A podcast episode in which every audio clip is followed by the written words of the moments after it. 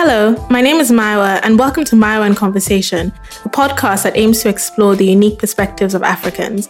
This season, I have conversations with Nigerians that are making an impact by disrupting societal and cultural norms, fighting against injustices, creating new paths and platforms, and who are showing that there are, in fact, limitless possibilities on the continent. On this episode, I'm talking to Emmanuel Iduma, a writer, editor, publisher, and art critic. Emmanuel is the co founder of the critically acclaimed literary journal, Saraba Magazine. He's the author of two books A Stranger's Pose, which he describes as a travel book, and The Sound of Things to Come, a novel. Emmanuel's interests span a range of disciplines, from history to literature and art, and his writing reflects this. He has written essays featured in publications like the New York Review of Books, Arts in America, British Journal of Photography, Aperture, and Brooklyn Rail. Aside from his writing, Emmanuel has taken part in numerous projects rooted in art. He was associate curator in the first ever Nigerian pavilion at the Venice Biennale and has taken part in road trips across Africa as a part of various cultural projects. Thank you for joining me today, Emmanuel. Uh, thank you. It's a pleasure. So, for our conversation today, I want to talk about photography and your experience traveling around Africa, also your approach to archives and what you think the role of African intellectuals, writers, and artists is in our modern modern world. I find your focus on photography really interesting, and I love how photographs are incorporated into your travel log, A Stranger's Pose, on one hand, photography was used by colonial powers to reinforce a very racist ideology and epistemology. But on the other hand, photography is continuously used by Africans to disrupt and document. Why is photography such an important art form for you, and how has it informed your writing? That's an important question because I, I do think that in some way a lot of the work I have been doing the, the last couple of years can be crystallized in relation to my involvement or my interest in, in photography. Um, so I sort of got into photography as a writer intent on learning the power of keen observation in the sense that I became interested in photographs precisely because I could in some way describe them. And I'm just saying that now I realize that that might make it seem like I'm only interested in, say, documentary photography or portraiture, or all of that. But I'm interested in photography writ large. But as I say, what really interests me about photography is the fact that I'm looking closely and that by writing about photography, incorporating it into my text, even, you know, teaching photographers how to work with literature, all of this has helped me develop keen interest in looking closely. And when I describe what I'm looking at, it helps me understand my way of seeing the world. And so the sense that I have about my relationship to photography, even though now I'm becoming more inclined towards making photos myself, um, at the outset, it was really just to be a writer who can use this as some kind of um, medium, some kind of portal into um, the kind of thinking that I wanted to do or the kind of writing I wanted to do. Mm-hmm.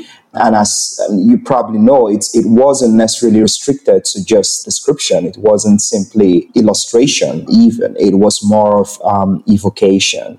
The, the sense that I could look at a photograph and in placing it side by side with a text, um, it could reveal something um, completely different from either what the text can only say or what the photograph can only reveal.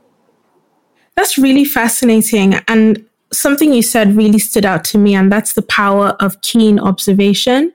And I noticed that in A Stranger's Pose, a lot of the time you put yourself in the role of the observer. Why is the idea of being a stranger or observer so important to you or so important to your writing practice? For many reasons, um, the notion of the other um, is very important to me. The fact that we are not completely ourselves except as being perceived by other people. Um, you know, no one person can um, completely define themselves, right? Mm-hmm. Um, and and we sort of project our ideas of self, um, or we, we have our ideas of, of self projected on by other people Um, so that was really the one of the big things for me that I was going into all these places and I knew that I wasn't simply who I thought myself to be. I was also going to be the person, a person who was being looked at. Um, and the other, the other thing, right, is that part of the central preoccupations for me while I was writing the book was what I called then the movement of the other, mm-hmm. right? And around the time that I was writing this book, right, this was when we had the peak of the migration, say what people call the migration crisis, right? You know, mm. the, the, the big um, wave of movement from parts of the African continent to, you know, Europe. Um, and I mean, humanity, the story of our civilization as humans is the story of migration, is the story of movement. But a time came when it became necessary or possible, both legally and um, even um, outside of the law, to designate people who arrived into new places as foreigners or as you know as people that could be criminalized. Um, and uh, um, so the idea of um, a stranger, the idea of an order, no longer was restricted to just curiosity. It was then expanded into criminalization. And so when you have, when I started with the idea, I started with the idea that I could think through the notions of being a foreigner or a stranger in other places and ended up with the fact that it wasn't just as simple to be observed. One could also be criminalized if you didn't have the archetype of the normal person of the resident or of the one who is recognizable. This is why, you know, just to answer that question directly, these are the two main reasons why why the, the, the notion of being a stranger or the idea of being a stranger um, remain poignant throughout um, the process of writing and thinking through my travels. I didn't even realize that a Stranger's Pose and your process in writing that was happening at the same time as the migration crisis.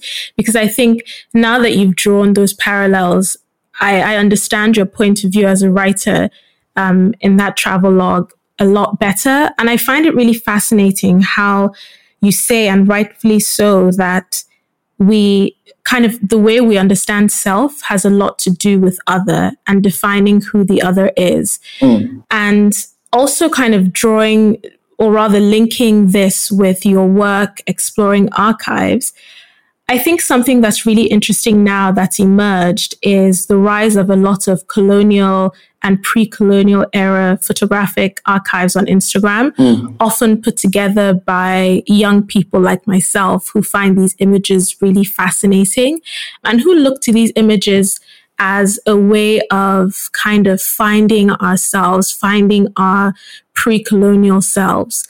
However, these photographs were taken by Europeans, and in essence, these photographs were kind of securing us as other and an other through which Europeans could project their own mm. project of mm. racial supremacy onto. So, with this being the case, do you think these archives are important in reconnecting young Africans who seek knowledge of their history to those histories and to their ethnic backgrounds and ethnic groups? Yeah, there's just so much to unpack in that question. I mean, the first thing to say, as some kind of caveat, is that, I mean, for me, the engagement with the archive is still unfolding. Mm-hmm. Um, my I think I've really just done one major thing, which was this long essay um, using photographs from the UK Colonial Archive and Flickr are sort of counterpoints for for the text that I then wrote, which um, we can talk about at some point um, if we get to that. Um, but but I think you're asking a really important question, which really is what can we do with the past?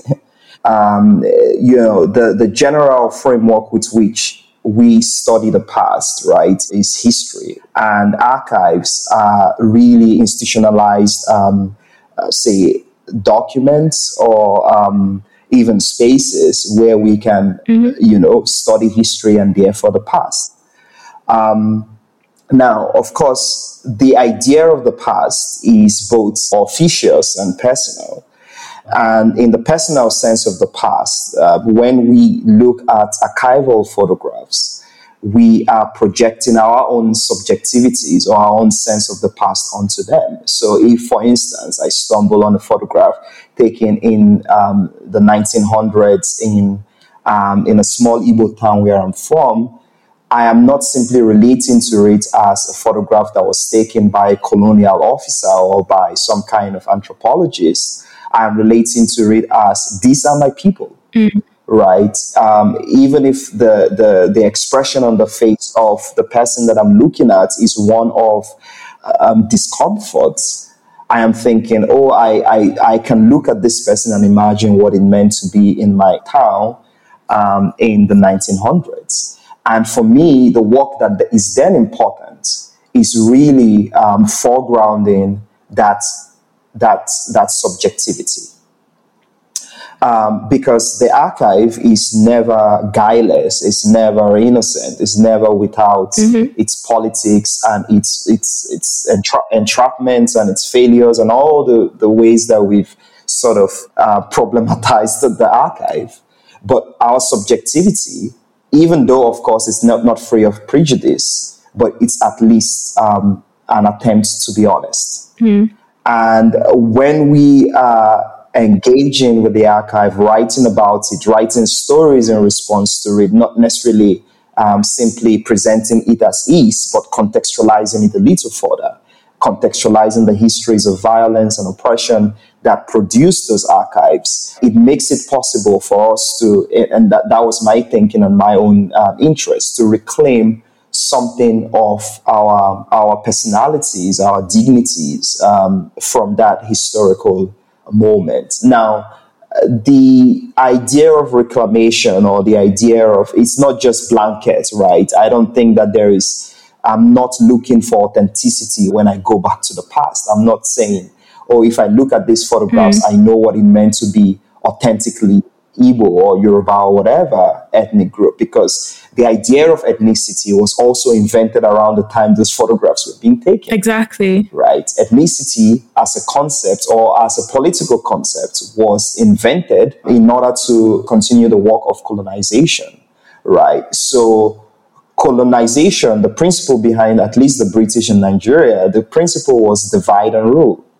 Right. How do you divide? You tell people you are different from each other, mm-hmm. right? And make it possible. Of course, we were different from each other. There's no saying about that, but we could have followed different paths of, you know, working out our differences and not necessarily amalgamation, right? So for me, I think, and this is what's uh, even most important to me when I when I consider historical documents or archives and all that, is that I'm not looking at those those documents thinking, if I look closely enough, I'll discover my authentic self I am really looking at those documents for a jumping off point.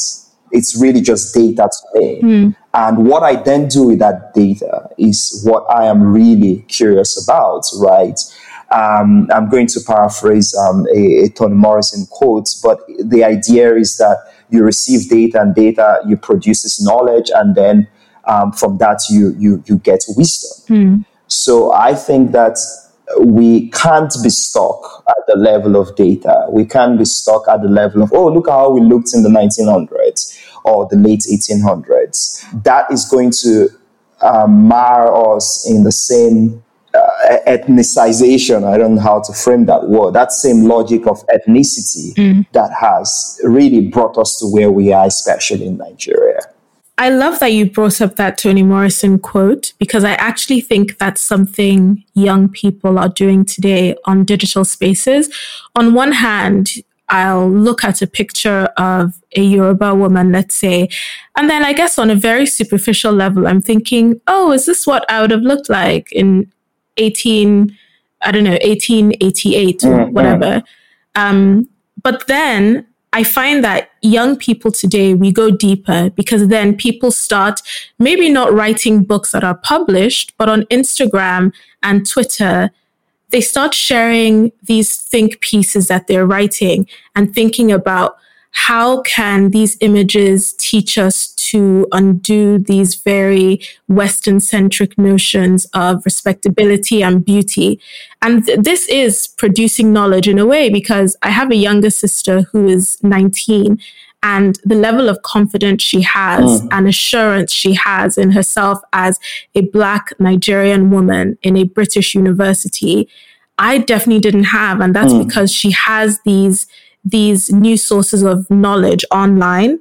Um, and I suppose that is sort of getting wisdom in a sense. And not to say that we're at the final stage, but it's it's a process that's unfolding. Mm. And something that often went hand in hand with these colonial photographs was um, travel mm. and the role of um, colonial era um, ethnographies by anthropologists. And I love a stranger's pose because I see what you're doing as sort of like an anti-colonial ethnography where you you put yourself in the role of the observer, but it's enlightening the reader and it's not passing judgment on those you observe. Mm. How did you go about um, approaching travel writing about Africa as an African, mm. considering how problematic travel writing about Africa often is? For me, the starting point was um, the fact that I wasn't, I, it was observation, as I said earlier. It was really just how can I be in this moment and look closely. Um, and I think that that came with initially traveling with photographers who were taking mostly documentary photographs, really just taking um, snapshots um, from, you know, we're, driving on the road and you're just taking photographs from the the, the, the, the window of the car or stopping at some point, or even the fact that we didn't really spend a lot of time in the places that we are traveling through. So, what that produced for me was the need and the necessity to think in, in more immediate terms, right? For me, that immediacy um, is, is, in a sense, what I hope to achieve in the writing, where I am looking very closely um, at where I am at the moment, right? Hmm. Um, so that's that's that's one thing. Um, the fact that most African countries um, is has always been like this space where we, we seem to always need some kind of saving. Um, if it's not aid, it's a politician who would, you know, undo the terrible politics of the last 40 years or whatever, you know, right? Bobby Wine hasn't having to come around and save Uganda from Museveni and all that. Um, and, and, and so my question while writing the book was, what does the unheroic look like? Um, what does the mundane and, and the everyday um, and, and, and just the, the sheer fact of leaving, what does it look like? Of course, I didn't want to make it into some kind of cheesy outtake of life in, in parts of the continent mm. because I wasn't necessarily being apolitical. I was simply trying to reframe what politics can look like. Um, that politics can take a, a, a, the form of an unresolved moment. Mm-hmm right? The, the, the fact that politics can take the form of a slice of life. My response to an encounter, that's, that is also politics. Um, and, and, and, and, and that was, of course, as you say, in direct contrast to the idea that you start a journey here and you um, sort of end up there having survived the, mm-hmm. the madness of Africa um, you know, or like just the sheer hassle of being on the continent. Um, of course, when one thinks of writers who did, you know, did, really sometimes really good writing and beautiful writing like Kapuscinski or even um, Theroux, um, Paul Theroux, right? There's no question about the fact that you know these were serious writers trying to sort of satisfy um, an interest in the exotic, in the foreign, um, in, in crossing the, the, the threshold of, of themselves. But the question is, what does it mean for an African to do a similar journey without the um, privileges of being European? Mm-hmm. And how does that play out when you are even in some way privileged as well, you know, um, because I could, um, whether with an organization or by myself, afford these trips. Mm. So all of those questions came to bear on the fact that what could be highlighted was the fact that I am a Nigerian person who is trying to look at the continent or look at um, towns and cities in the continent from an unheroic stance, from the sheer fact of being where I was. And do you see this process that you went through um, to come to this conclusion and also just documenting the mundane, as you said, mm. do you see that as a necessary step in the process towards decolonization. And I mean, I know decolonization is a massive movement, a massive mm. concept, but I think I can narrow it down to say decolonization of of travel writing, of travel, mm. of understandings and ideas of self and other within Africa. Yeah, I mean, I think that the um, the process of decolonization must take at least the same amount of time that the process of colonization took at the very least. Mm-hmm. I think it would be a mistake for our generation to think that decolonization as an organizing principle was um, left to the first decade of um, the, the uh, of, of, independence. So that said, um, I completely agree that the term to use or the paradigm by which you know one can or that I approached um, writing about travel was an attempt at decolonization. It was an attempt at decolonization precisely because I was was conscious of colonial narratives and trying to walk against it, right? Or walk in a different mode. And one of those simple things was even the form the writing took, deciding to write in a fragmented style mm. instead of a linear style, right? um, because to write in a linear style was to present like the background of the story, right? This is who I am. This is how I can travel. This is why I can travel. This is why I'm traveling, and all of that. This is the sequence with which I traveled and all that. But I felt, uh, not necessarily, um, always, not necessarily always the case, but for the purpose of those that book, I felt that my attempt at decolonization would be to say, let's let's fragment this narrative. Let's say I am not moving in a linear fashion. I am not, this is not a journey of discovery. This is not a journey, especially of physical discovery, mm. quote unquote, right? As it was mostly for people traveling in the pre colonial and colonial era from Europe, that for them, they had to conquer the obstacle of the native, so to speak, in order to get to whatever they were discovering. But I was saying to myself, that in order to decolonize my thinking about travel writing, I had to shirk the idea of um, of of discovery as an organizing um, principle. I really love that you've said that discovery because that's the key.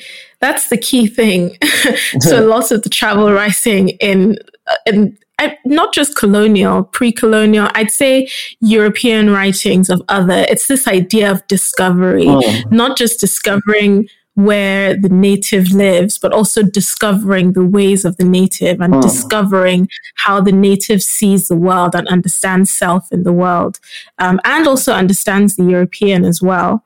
But touching on this topic of decolonization, while I was at university and even now, decolonization and decolonizing the curriculum is something that students from, I don't want to call it Commonwealth, but students from countries that were previously colonized campaign about time and time again. Mm. And considering that now a lot of young people are getting their education on their histories on platforms like Instagram and Twitter because academic spaces have been so slow to produce this, this knowledge en masse.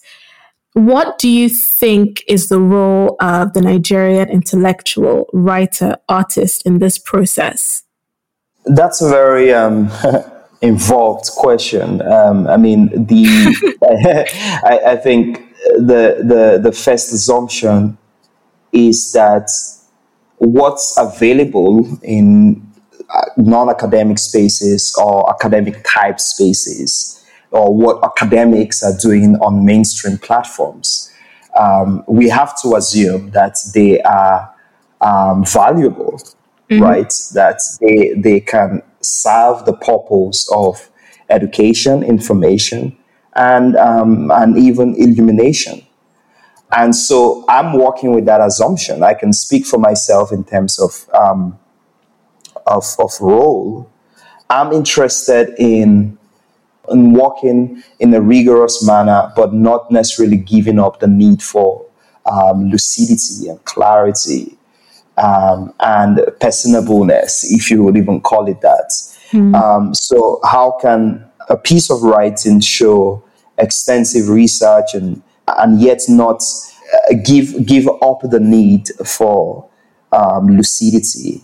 How do you um, bring together a good number of sources in your writing, like a range of sources in your thinking, and and still show some consideration for the reader, mm-hmm. If you get what I mean? So I, I really think that the role of anyone who is fortunate enough or even, well, I'm not saying fortunate enough, but anyone who is fortunate enough to take up this task of um, of thinking through historical phenomena or cultural phenomena, or it, it, the, the, the the role is really regal. Um, do your homework and present it in a manner that people who have not had the opportunity to be as versed as you are mm. can also be um, they, they can have some kind of illumination presented to them mm. and um, i really i really try to in my thinking crystallize what are the central concerns of my generation mm-hmm. what's the central concern of this moment in nigeria if you are um, between the age of 18 and 35 you know or however we want to you know think about what generation we are or the moments we are this uh, especially in terms of generation. Or let's say if you came of age just after after military dictatorship in Nigeria what are the central concerns of this time? Mm-hmm. obviously we do not we are not readily attached to the military past but we've also not received, um, as they say in political circles, the dividends of democracy. Mm-hmm. So we are this um, this generation sort of caught between a state that was at the brink of, or that was already fascist in a sense, mm-hmm. or let me say fascist, but you know what I mean, dictatorial, was ruled by a dictator, mm-hmm. and um, a country that has succeeded actually in not falling back into a military dictatorship. But what does that mean for us? And I think that that's one of the central questions that our generation is attempting to answer. What does it mean for us to demand for good governance? What does it mean for us to be citizens, actually? Even before we demand for good governance. What does it mean for us to be citizens? Mm-hmm. And um, and I hope you excuse me. I'm just sort of going off on a reef, but uh, on a tangent rather. Um, oh no, please do. I'm loving this. Um, but but the, the the the part of what it it would mean for us to be citizens is to ask the question of how am I going to dismantle ethnocentrism? Right? Mm-hmm. The prevailing logic of um, Nigeria's constitu- um, constitution, or like it's the, the, the, way in which we've constituted ourselves, um, is really around the notion of ethnicity, mm-hmm. one way or the other, yeah. right? They tell you of major and minor tribes and all that um, that problematic um, framings. So the question for our generation is, how can I look at a Fulani person or think about a Fulani person and not immediately say, you are doing this because you are Fulani. you know? Mm-hmm. Or how can I look at um, an Igbo person or an Efik person or whatever and not reduce that person to an archetype? Mm-hmm. I think that until we figure that out, we cannot really figure out what it means for us to walk again or decolonize, to use that word that's really the central question for any intellectual um, thinking about how Nigeria, quote unquote, can work. I don't even know if I answered your question. So if I didn't, please I mean, me. you did, but also, no, but also brought some really interesting talking points as well. And something that I found was really interesting is this idea of thinking through what it means to be a citizen. Um, I once went to a talk where a historian was talking to a woman who was really prominent during the South African, I suppose, um, struggle for liberation. And she was saying how a lot of what she's thinking about now is okay, we're no longer subjects of a colonial, or not, rather not colonial, sorry, of an apartheid state. We are now citizens of this democratic state. But what exactly does that mean? How does that change the way we think about ourselves as Black people? Mm. And I honestly feel that the government, people in power, the political class know that it is overcoming this, this obsession with ethnic difference, know that that is something that's really important and of central importance. And I honestly feel that that is why, even with the EndSARS movement, a lot of politicians kept throwing out really silly things about ethnic difference and you know, like Southerners trying to over, throw a northern government, even if as citizens we shouldn't be thinking that way. Mm. And they throw out these these accusations just in order to muddy the waters, yeah. so it doesn't become so clear cut who we're fighting against anymore. Mm. Also, I'll link this to a really interesting essay you wrote, The Colonizer's Archive, is a crooked finger. Mm. And you write that time is not unilinear mm. because, on one hand, time borders on the colonial experience, but also on the uncertainty of an independent state. And I really feel like that came to fruition during the EndSARS movement. And it was really interesting to see a lot of people doing their research and talking about the colonial origins of policing in Nigeria, going further to talk about mm. military dictatorships and the role of the police and the army then. Yeah. And something that is missing is this kind of intergenerational conversation. Absolutely. Because, like you said, I'm of the generation that came of age after military dictatorship. So I vaguely know Buhari was in power, but I don't, I don't really know the details of that. Mm-hmm. So this is totally off script, but do you place a lot of importance on intergenerational conversation? Because that is something I think is really, really missing. Uh, no, that's. Uh, I mean, of course, I do. Um, um, I'm I'm very committed to the idea that we stand. Um, I think this is a Berger, John Berger quote that we stand um, shoulder to shoulder with the dead. And in the, the, way I also think about it is that you know the dead, the living, and the unborn um, stand um, side by side, right? and um, it's also the idea. Um, I think it's it's from, and I, also I, I, keep paraphrasing all these quotes I have lodged somewhere in my mind. But there's a, there's also a quote by Amiri Baraka, you know, um, where he said that I mean essentially doing something in order that the future is not born as a corpse, um, born stillborn, and and so all of those ideas inform for me a deep interest to engage with Nigeria's history and, and not simply in what has been sanitized, right, mm-hmm. um, and presented to us as um, unproblematic. You know, it's like who killed Bola Ige? I don't know why I just remembered that. Who killed Bola Ige? you know, the people who were tried in courts, their names still come up in um, news bulletins all the time as still prominent figures. Mm-hmm we have not forgotten. You know, we can't forget. We can't forget that Bola Ige's wife died as a result of her husband's death. Um, I, we can talk about so many moments in Nigeria's history because I think that Nigeria has a particular um, obsession with, um, you know, this all these kinds of um, numinous or problematic flashpoints. Mm-hmm. You know, mm-hmm. something will just happen, as you said, brings together the anxiety about the future and the past to a head. And so, yes, um, I, I don't want to stray too much from your question. I do believe very strongly that as much as is within our capacity as, um, as intellectuals, as people who are curious about um, where this country is headed, where the idea of Nigeria is headed, we have to be very willing to ask questions of the previous generations. Mm-hmm. We cannot, for instance, take everything Obasanjo says in his books and memoirs as facts. Mm-hmm. Three points. I, I, I, I, don't want to I want to go for you know.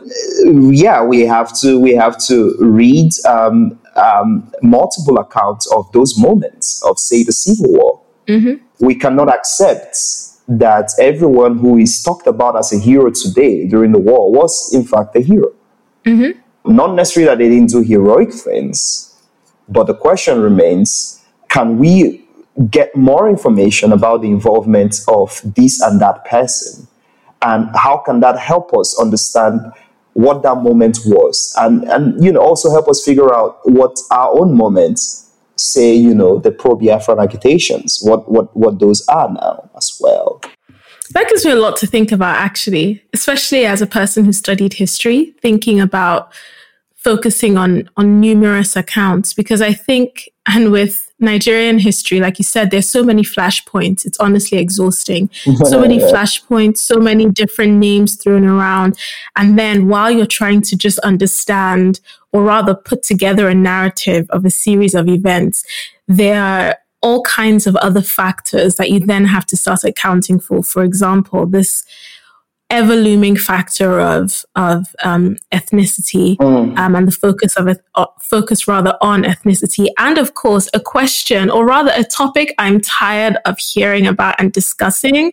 But this whole idea of whether or not Nigeria is a legitimate state, nation state because of amalgamation, and we are British, British. Um, what's the word? British invention. I'm so, so tired of that conversation. And again, this is just me going off on a tangent because I often feel like that conversation starts again in order to suppress actual interesting conversations that are going on. Just to say, actually, what's the point of it all? And it's like, okay, is your solution that every single ethnic group break apart? Mm. Or is your solution majority I suppose, majority dictatorship mm-hmm. or, or, or, rule. Do you know what I mean? It's just yeah. such an annoying question. well, I mean, the, the thing is, the idea is the idea that you can't escape what you have been named, mm-hmm. which is to sort of summarize what you're saying about you know questions of you know how do we escape the fact that the word from which Nigeria derives its name was a derogatory word. Mm-hmm. What is even interesting to me is actually that Nigeria, uh, once we, we attained self rule, or even in the years leading to that, the question was never seriously um, posed as to changing our name. Mm-hmm. Several other African countries attempted, uh, did that, did just that, you know, from Ghana to um, Ivory Coast. I mean, you, you, you know all of that, right? But in Nigeria, we never really had that conversation. We sort of you know, just moved on. I guess because it would have been a nightmarish situation for mm-hmm. all the interest groups to arrive at a common um, um, non referential name, you know, a name that was as, as innocuous as um, as as Biafra mm-hmm. or something. Mm-hmm. Even Biafra was not innocuous, but that's a different conversation. So you, you, I mean, my, my point really is that the only way those conversations around naming, around um, what does this nation mean, or what does our identity as Nigerian mean, would be useful for us is if it really helps us dislodge again the um, the logic of ethnocentrism. Mm you know, all of the arguments around um, yeah. ethnicity goes on in Nigeria. For me, all good and all fine if we want to have the conversation about name and about what does the Nigerian collective Nigerian identity mean, as long as it will make us more tolerant of each other. Mm-hmm. Mm-hmm. And I just had like the funniest image in my mind. I imagined like Obafemi Awolowo, Tafawa Balewa, Nnamdi Azikiwe, all of them, like in front of a whiteboard, like, hmm, if not mm-hmm. Nigeria, okay, let's brainstorm, guys. Like, and I mean, renaming a country is tough. So, like you said, I don't blame them for being like, you know what, like, it's not that bad. We're used to it now. Let's just run with Nigeria. yeah. Yeah. Let's move on. Yeah, absolutely. Absolutely. I like to make the final few questions more advice based um, for young writers. And um, my first question is a lot of young people want to write for international art publications, but struggle to pitch their work and get featured in these publications. What advice do you have for young African art writers? I mean, I'm uh, just the idea or the, the fact that you can we can call we can we can use the term African art writers is um, a real pleasure for me, um, mainly because it's not necessarily a field. I guess people we don't have a lot of people who are interested in art writing um, as as you know as a form of literature. Mm. I, I think that that's good, uh, but you know, really, giving an advice is very in some ways problematic because. Um, no part is similar, and it's uh, it's it's a combination of things for for people. Um, I think that the standard advice always is to keep writing and to remain committed to having conversations outside of you know your own self, right? Outside of what you are, you have to get published, right? So you are constantly thinking, how can my work be showcased? Mm. Um, and so, if there is a magazine, for instance, that allows for unsolicited submissions, take that leap. You know, send a, a cold pitch, as they say, and say, "I have this idea to write about this show or this this art book or this artist. This is the work I've done, even if it's a link to your blog or whatever. You know, put it there and just keep pitching until um, editors begin to take you seriously." I can't, for instance, talk about my own career in a you have to do what I did because I was actually fairly, um, I mean, I, things happened that I didn't necessarily always see the connection between what I did and what happened, right? Mm. Um, and and so, uh, but what was consistent was that one, I kept writing, I keep writing, and um, I'm, I'm, willing to take opportunities when they come my way. So if if if an editor sends you an email, or if you meet an editor who says, you know, uh, yeah, my magazine publishes, I'll be interested in seeing if you have a pitch. By all means, take that offer. Mm-hmm. Right, um, and it's by your consistency and by the amount of your work that is showcased that you would be able to really um, get increased attention. And lastly, in your opinion and experience, is professional training in art writing, art history, etc., essential in elevating your analysis and quality of writing? And I ask this because for many young Nigerians, a postgraduate education is simply too expensive. Well, I, you know, I, I, I like to think that what makes professional training necessary is the level of commitment um, one gives during the process of study, right? So if you can manage to develop a regimen of study, networking, and curiosity, you can become educated in your field. And again, the, the, the journey is different for so many people. There are people who are called self-taught or who practice until the point of specialization. And what specialization really means is that you've done the same thing for so long that you sort of have you understand the language of of the field right? That's what generally that means. So I, I i wouldn't necessarily put it on anyone to say you have to get educated in a fancy university with an mfa or else you can't do serious work as a writer, whether you are trying to be a novelist or poet or or, or write um, art journalism or you know art writing. I, I think that that would be too facetious of me to, to, to propose. But what I will propose is that one is dedicated to a um, to a certain high level of commitment in studying right? And, in really trying to know as much as possible about the field that you are interested in. And things open up as a result, I believe.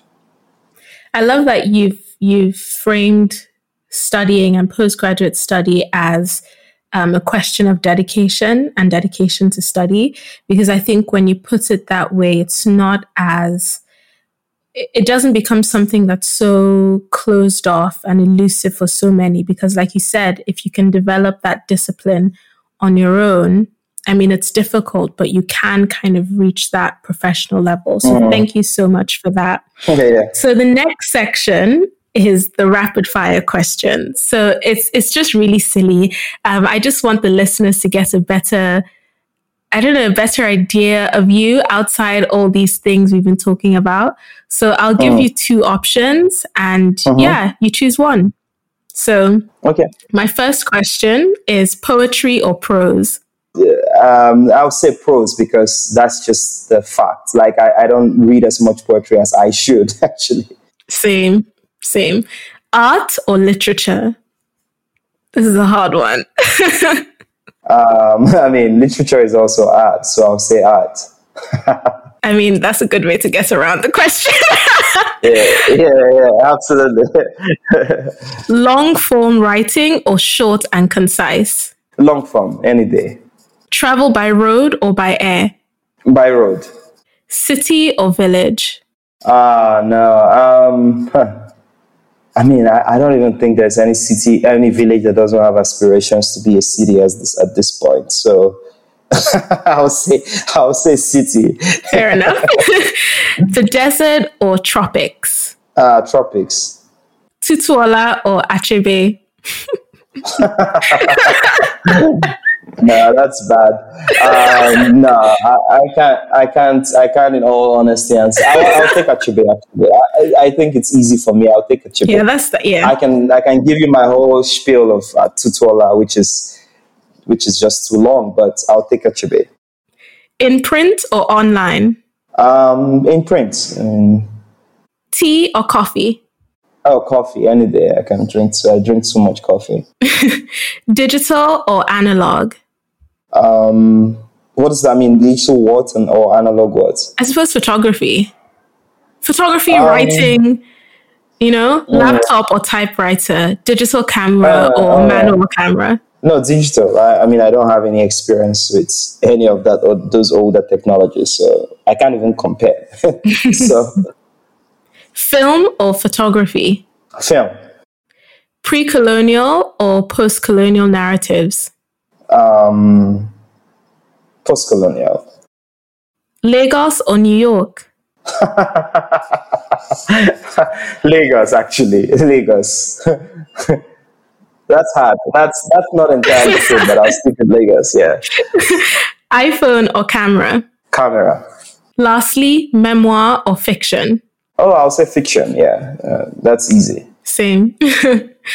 um, so yeah, in this final section of the podcast, I like to ask guests the three texts that have shaped the way you think. Mm. And I say text because it doesn't really have to be a book or a novel. It can be, I mean, someone has talked about a song, it can be a poem, it can be a quote. So, yes, the three texts. Well, that, that, uh, I'm not going to answer it like um, three texts that have shaped the way I think because I, I would be insincere. So, I am choosing instead to say that in the last five years, especially in relation to how I approach writing, um, I mean, writing in relation to history, mm-hmm. there, there are about four texts that um, I, I sort of think about a line from, from them or lines from them from time to time. And the first is um, Soyinka's Death and the King's Horseman um, and yeah, and, and, the idea for me that has always been helpful um, is actually from a quote where he says, Memory is master of death, the chink in its armor of conceit. Um, and, and I really think that it's masterful or has been helpful for me in clarifying that what we often frame as the clash between tradition and modernity um, or what we often frame as distinct when, when it comes to relating to modernity in relation to tradition is not it's a little bit more complex than than that. Mm. So that's one. Um, then there's a book by Anne Michaels called Fugitive Pieces, and um, the book opens with a sentence that I always think about: "Time is a blind guide." Um, and um, it's really just the, the, the fact that it's even actually related to um, a, another quote from a different book, but um, a book by uh, this this writer called Bruno Schulz, where he, where he asks the question that could it be that time is too narrow for all events, um, and um, so I think about you know time uh, in terms of temporality and our idea of linear time not being sufficient to actually guide us in terms of all that there is in in in, in human consciousness. And so fugitive pieces um, by anne michaels would would be the text that helped me do that. It's a book about you know the holocaust and, and, and world war ii and all that. Um, more recently, I read this really incredible novel by this late um, Canadian writer, um, Alistair MacLeod, and it's called No Great Mischief. And he's really just writing, it's a character who is telling, it's almost like a memoir, but of it's fiction, telling the story of his family across um, um, centuries um, and what has been passed down. So this family moved from, I think, um, Australia to Canada. And so all the stories of migration, of war, of um, of tragedy, and all that comes to head. Um, and um, I mean, it's just a masterful novel, and I, I, sort of think about just the construction of the the plot. Um, and I don't want to give anything away if anyone is interested in it. And finally, I'm a big, big, um, um, you know, um, well, not fan really, but I'm a big student of um, the late Martinician um, philosopher Édouard Glissant. Mm. And uh, part of, I mean, I go into this fanboy mode in A Stranger's Pose at some point. Uh, it's this very, I mean, the big, the, the most, the big book by Glissant is Poetics of Relation, where he writes, for instance, our boats are open and we sail them for everyone and I mean, you know, the idea of opacity and how everyone has the right to opacity, right? The right not to explain everything, mm-hmm. which is helpful for us, which, mm-hmm. you know, gives us, you know, we, we shouldn't explain everything. But, but also, you know, it's really the story that I tell in um, A Stranger's Pose. Actually, do you mind if I read it? Of course, of course, please read. I like reading that passage because it's really one of the most important passages for me in the book so here goes. One one day at dinner, while Manthia Diawara was making One World in Relation, his film on Édouard Glissant, the filmmaker turned to the philosopher and asked, How can I simplify your ideas for a wider audience? Glissant looked at him and smiled. If I were you, I would wait until we were in the middle of the Atlantic Ocean, then point the camera at the mass of water its abyssal expanse, and that would be the whole film in one shot. The ocean is the world without partition and division, only depth and expanse.